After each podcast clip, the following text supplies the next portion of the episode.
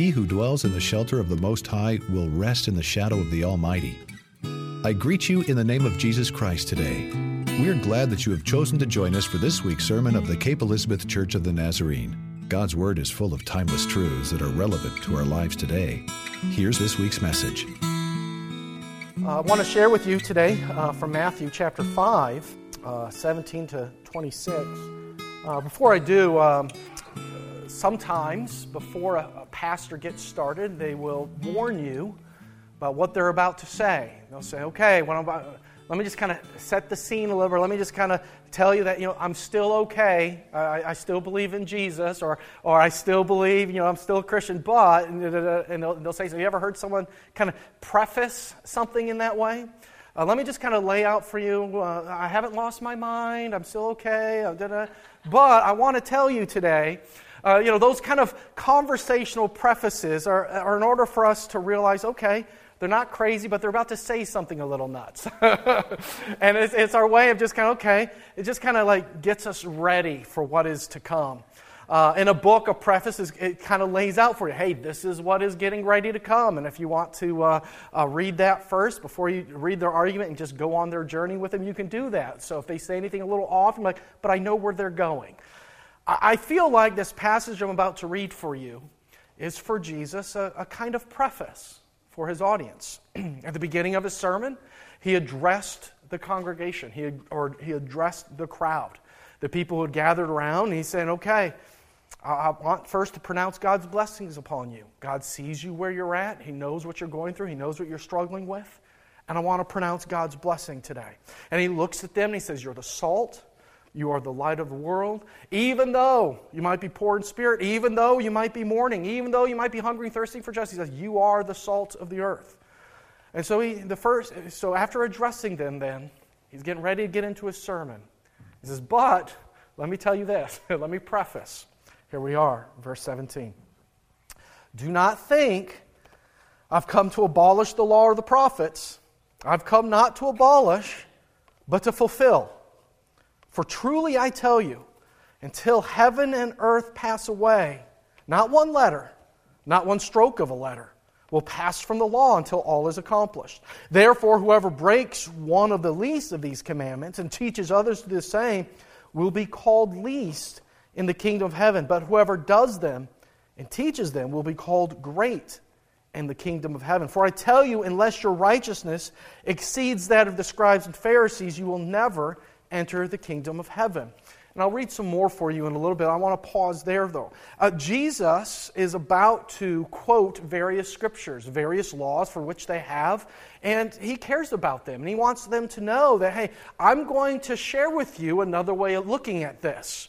And he doesn't, and I, and I think Jesus wants them to realize that he's not just like brushing them aside or sweeping them under the rug. He, uh, he, he's about to interpret them in ways no one has anticipated. Oftentimes, in the next couple sections, we're going to see the words, You've heard that it's said, or you've seen that it's written. You've heard this. And he's going to quote a law, and then he's going to interpret it for them. But before he can begin talking about it, he wants them to know I, I still care about this. This is still important. I'm not getting rid of it. I'm not brushing it aside. I, I'm not abolishing it at all. So he begins with this kind of qualification. The law is important. I'm not abolishing it, I'm not changing it. And I can't help but just read this as a qualification. He's saying nothing changes, not one letter, not one stroke of a letter, not one little, uh, uh, little design on it. Everything about it stays the same. Uh, it is unique. And I think that uh, the very people he critiques in here, the scribes and the Pharisees, by hearing him say this, I think that they would be surprised to hear Jesus say this. Because Jesus is going to be one, through his ministry, is going to do things that seem to them to be against some of the letters of the law. It's true. Jesus is going to see some people who are sick and he's going to heal them. And he's not going to have any attention at all to what day of the week it is. And some people are going to get on his case because he's healing on the Sabbath. People are going to get on his case because his disciples who are following him and are modeling their life after him, they're not going to obey all the cleanliness rituals before they eat. And so Jesus is going to end up saying that famous line it's not what goes into a person that makes him clean or unclean, it's what comes out. And so they, they're, they're recognized wait a minute, we have some restrictions here, we have some laws here that it seems like you're not 100% in accordance with. And so I think that they would be surprised. The Pharisees would be surprised to hear Jesus say something like, Not one letter is going to pass from the law until, it, until it's accomplished. I think that they would be surprised to hear him say, uh, Whoever breaks one of the least of these is going to be called least, because they're going to say, Wait a minute, Jesus, but I think there's some laws we might be able to look at here. But the letter doesn't pass away because it is recording the heart of the law. There, there's a law in the Old Testament that says something like um, every person must have a gate, a fence around the roof of their house. It's one of those laws in Leviticus. You can find all kinds of fun laws in the book of Leviticus. It's one of those fun laws. Now, I have lived in, uh, in this area in Maine for seven years. I've driven all over Portland and South Portland and um, Saco and Biddeford and Scarborough and Westbrook. I've driven all around. And I don't see any homes with like gates around them. And I'm like, huh, these people don't know what the Bible says. Does anyone here believe the Bible? Like, no one has these gates around their homes. But I think what we know is that, uh, the, that some things have nonetheless changed over time. But the heart of that law is this that in their society, when they often had flat roofs, and no one here does if they want to uh, uh, survive heavy snowfall, uh, uh like didn't Walmart just close a couple weeks ago for a day because there was too much snow on their flat roofs? I was like, they live in Maine. They need to learn better. But anyway, um, but we don't have kids. We're not hanging out on the roofs of our home at night with our friends and our family. But that law was written because, of course, back then they did. And they want to make sure that no one took a tumble. Uh, the only time I've seen proper protections on the roof of a home is when someone's doing repairs. When they've got the harness and they've got the ropes and the cables or they got the scaffolding. At that point in time, yeah, they're following the heart of the law. Some of you might say, oh, that's just OSHA requirements. But nonetheless, they've got the heart of the law that the safety uh, in moments of danger is important to take care of those under you. So when Jesus says, Nothing changes with the law. He isn't saying we are going to become the best of the scribes and the Pharisees. He says we're going to, we are going to live out to the very heart of what God cares about.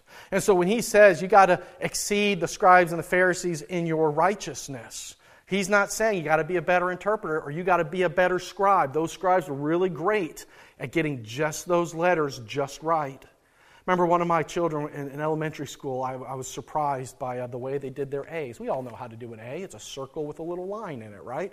We, have, we, we, we know the whole stroke of that pen.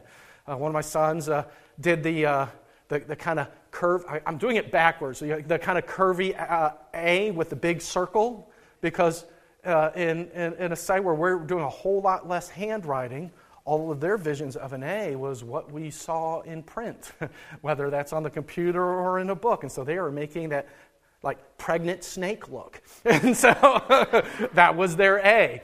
And, uh, um, and so I was like, okay, whatever. They knew every single stroke. The scribes and the Pharisees, they know every single law, every stroke of the pen. And so when Jesus says, not one little stroke is going to pass, I found myself thinking, okay, but our righteous has to pers- surpass those who know everything about that.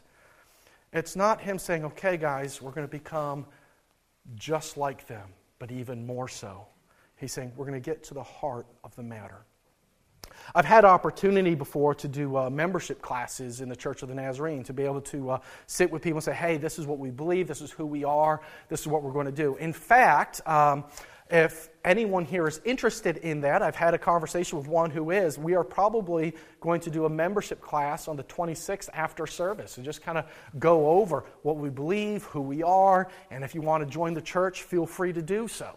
And uh, let me know if that works for you, if you want to be a part of that. And uh, it's one of those also for those who've said, I've been a part of the church for a while, but it's been a while since I've kind of got a refresher of who we are. You're welcome too. The more the merrier. But I, I found often in these classes what end up inevitably happening is we talk about part of what defines us as a church of the Nazarene. But we also end up, in the course of that conversation, talking about the code of conduct, which is basically how we think Christians should live. Because, and the reason for that is, of course, like we want to kind of define how we expect Christian behavior is maybe different than the rest of the world. And so we have all kinds of things. Like we recognize we're truth telling people. So we'll say something like, we shouldn't be people who are lying, or we shouldn't be people who are stealing and cheating one another. Like, like there are practices that we recognize. And, and, and as we go through the list, I mean, we're not going to gospel, we're not going to do this, we're not going to, and, and we go through the list. I've had usually, by the time we've kind of got through that, I usually have someone who says to me, I'm Pastor, um, I'm still struggling with a few of those there. Well, what's going on here? I don't know if I measure up, if I can be someone in the Church of the Nazarene now. And inevitably, I say, don't get caught up by how much you measure up, but get caught up in, I recognize there's a calling in my life that God has that I'm going to seek and I'm going to live towards. And this is just part of a descriptor of what some of that's going to start to look like because that is the whole purpose is to say when we say we believe in god we're not just going to pretend like nothing in our life changes but we're going to start saying god puts a calling on my life and that directs and changes how i live. It's not about the letter of the law but about the heart behind it. And so when he says your righteousness has to surpass the pharisees he's saying our righteousness is not based on their version of the law Righteousness is always found in responding to the grace of God. Righteousness is allowing the grace of God to radically change our lives and just be a conduit of grace that then flows into the lives of others. It's not about did I mess up here, did I mess up there. It's about am I now going to step forward in God's grace today? And this is what Jesus is doing. So he prefaces his whole saying, Hey, I'm about to talk to you a lot about the law, and you guys are going to think, hey, I'm just I'm just throwing it out baby with the bathwater kind of thing, just getting rid of it, but I'm not. He says it's still important, but it's going to be an importance that is far greater than anyone else who's ever interpreted the law before. Let me give you an example. Verse 21. You've heard that it was said. There's that line I said he's going to use again and again. To those of ancient times, you shall not murder. Whoever murders shall be liable to judgment. But I say to you that if you're angry with a brother or sister, you'll be liable to judgment. If you insult a brother or sister, you'll be liable to the council. And if you say, you fool, you'll be liable to the hell of fire. So when you are offering your gift at the altar, if you remember that your brother or sister has something against you, leave your gift there before the altar and go. First, be reconciled to your brother or sister and then come and offer your gift. Come to terms quickly with your accuser while you are on the way to court with him. Or your accuser may hand you over to the judge, and the judge to the guard, and you will be thrown into prison. Truly, I tell you, you'll never get out until you've paid the last penny. Uh, very early on, as a, as a child, uh, growing up uh, in the Air Force, we moved around a lot, and I learned that my friendships might be short, short term. Uh, when I was in elementary school, when I was Alex's age, I was in North Dakota. It was the fourth state I had lived in. And every month it seemed I had a friend who was moving away, a classmate who was moving away, or someone else who was moving in. It just happened. That was military life. So, very quickly, I learned that the people you're getting to know are people who might not be around forever. That was the kids' way of looking at it. As I've become an adult and, uh, and I'm in touch with people I've known throughout life, I've learned that truth that it's not always from moving, that people aren't always around forever. Um, when I was in, shortly after college, you know, Facebook came out, we got to connect, and all of a sudden I was like, oh, this is how I get to know all my college classmates and everything. And some friends, like a dozen of them I knew, I ate lunch with all the time, great friends. Another dozen, I hung out from time to time, sports events or this event or that event. Okay, that was great. But about like a hundred of them, it was just like, eh, we had a class together. I know who you are. and, uh, but one thing, by having all those connections, I've seen over 20 years is over those connections, I've seen moments where uh, who they were at first in college or what I thought of them based off posts and stuff. I've seen different challenges or, or, or uh, people uh, uh, uh, struggling with different areas of life, and it's changed my thoughts about who they were.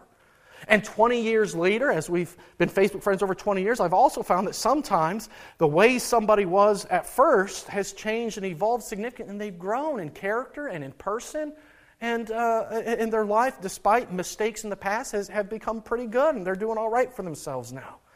And I found that just kind of by evaluating just over life, I found indeed that anyone that I could decide I have a grudge against, or anyone I could decide that, uh, man, we think differently here, and, and that's going to be an issue for us. I, sometimes I remember, but there's plenty of other things that remind me of who you are as a person, remind me of the joy that we've had before, or that God still cares about you. As a pastor, I'm often called to meet people I don't otherwise know very well.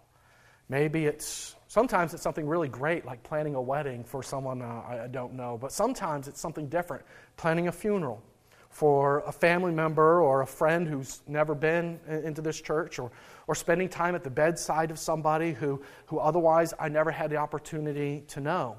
And some of those meetings are going to be short. They're the kinds of meetings that might last a couple of hours over a few months, but uh, I, I may never see them again.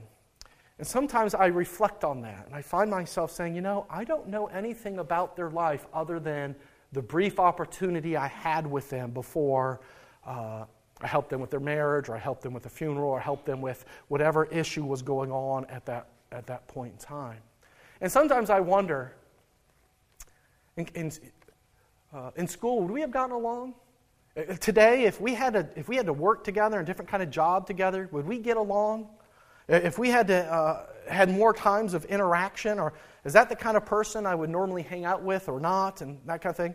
And, and, and oftentimes, what it comes down to is this: is even if that is not somebody that I would normally just spend life with on a regular basis, in that moment, in that very important moment that where God has allowed our paths to intersect, nonetheless, their humanity has been on full display. And just, just that God loves and cares for this person, and that I have an opportunity to interact with them and show God's love makes all the difference. That it doesn't matter uh, to, to what extent we would have been friends or foes or, or whatnot, uh, but just that God has brought us together and cares about how we interact right now and to value each other for who we are. In each of those instances, we are tasked with treating one another with humanity as children of God. And when I look at this passage, I think it's very clear to me that when Jesus is addressing his people, that this is not a passage about murder. He's not telling them, don't murder people. He's just using that as an illustration to, to talk about something else. And, and uh, our editors, who, who like to put uh, little section headings before our verses, Section headings that weren't there originally, but are just to help us find our spot in Scripture, tells us this is concerning anger. This is about not getting angry. And uh, there could be some value in that as well, but I think this passage is more than about not getting angry. I think this passage is about reconciliation. When he says, if you're going to bring a gift to the altar, if you're going to try to make yourself right with God and you realize there's something wrong with somebody else, leave it there. You can, you can complete that offering later. Leave it there and just go get reconciled. Because getting reconciled with one another is going to help you get right with God. Go and take care of that. This is what Jesus is saying is at the very heart of even a law like don't murder, is that people matter. And one of the things I've come to learn is that uh, the importance of being with people changes everything about the kind of person we are as well. Seclusion, if you're not able to spend time with other people, often breeds misunderstanding and judgment and anger. I think the greatest trolls out there, you know, the ones who are either typing something online or writing a Dear Editor post complaining about something, those are, those are the people who are most often, I think, kind of secluded, and the only circle they have is their, is their couple close friends and whatever other media that they ingest to fulfill their their mindset. But time spent with people is different. It brings understanding and forgiveness. When we're, when we're spending time together and uh, we're laughing together, we're enjoying life together, or you're just uh, with other people, what happens is you realize very quickly, oh, you know, we might think differently on one thing, but that's okay because I love you for all these other things. Or we, or we might realize that and getting together, oh man, that's, well, that's a quirk I'm going to have to deal with. But I love you for all these other things. Like, like that's just a part of spending life and time with people as we start to realize wait, wait, I can understand a little bit more of where you're coming from. I can offer grace and I can offer forgiveness uh, for, for the ways in which we're different because there's so much that's beautiful about who you are anyway, about how God has made you and what He's seen you through. And I've seen who you are and how you shine, and that is awesome. And so Jesus is saying to the people gathered together, that is of primary importance in what God has called us to do. And so this week, I, I, I suspect I would say, uh, if there's a lesson to be learned from this, it's not for me just to ask you to go and like stop being angry or something like that. Yeah, if you got anger issues, get the help you need to work through that. But I think this is a passage about finding ways in which we can make things right and be reconciled and be one with people around us, despite differences, despite uh, uh, ways in which uh, we might be different, just because this is at the heart of what God wants for His world. And so, for us to be able to love people, to hug people, to be with people, to say, You're important to me, you're a friend to me, you are, uh, uh, I, I, I like what God is doing in your life, is absolutely important. One of the blessings that Jesus pronounced upon the crowd who had come was Blessed are the peacemakers, they will be called children of God. And Jesus says to them, Gather here. You've heard this, you've heard this law. It's easy for us to say, well, I don't kill, I haven't killed anyone, or I'm not going to get angry. He's going to say, let's be a reconciling people as a part of our faith, because that's exactly what God would hope and desire out of his children. Nothing a parent wants more than for their children to get along. and uh, desires indeed that they would support and be with one another. Let's pray and commit to being that as well. Let's pray together. Heavenly Father, today we uh, come before you thankful that Jesus has revealed for us that you are the kind of God whose primary motivation is love and reconciliation. That the laws were never written in a way for us to be judgmental towards one another or, or to point at someone else or to say, look at where you've messed up or look where someone else had messed up but a way for us to get at the heart that you are a God who wants to direct and guide our path, and you want us to come alongside as well and help one another. And so, Heavenly Father, today I pray that wherever there is concern or burden, for pains not yet resolved, for relationships that still need to be strengthened, that Heavenly Father, you would assist in that manner. And Lord, I hope also that uh, we would know today that you are the God of grace who invites us into your presence and invites us to live in harmony with one another. Thank you again for your love and your grace today. Amen. The grace of our Lord Jesus Christ be with your spirit. Amen. We hope this sermon has encouraged you with the gospel of Jesus. More sermons are available online at our website, capenazarene.org. May God bless you abundantly as you serve Him today.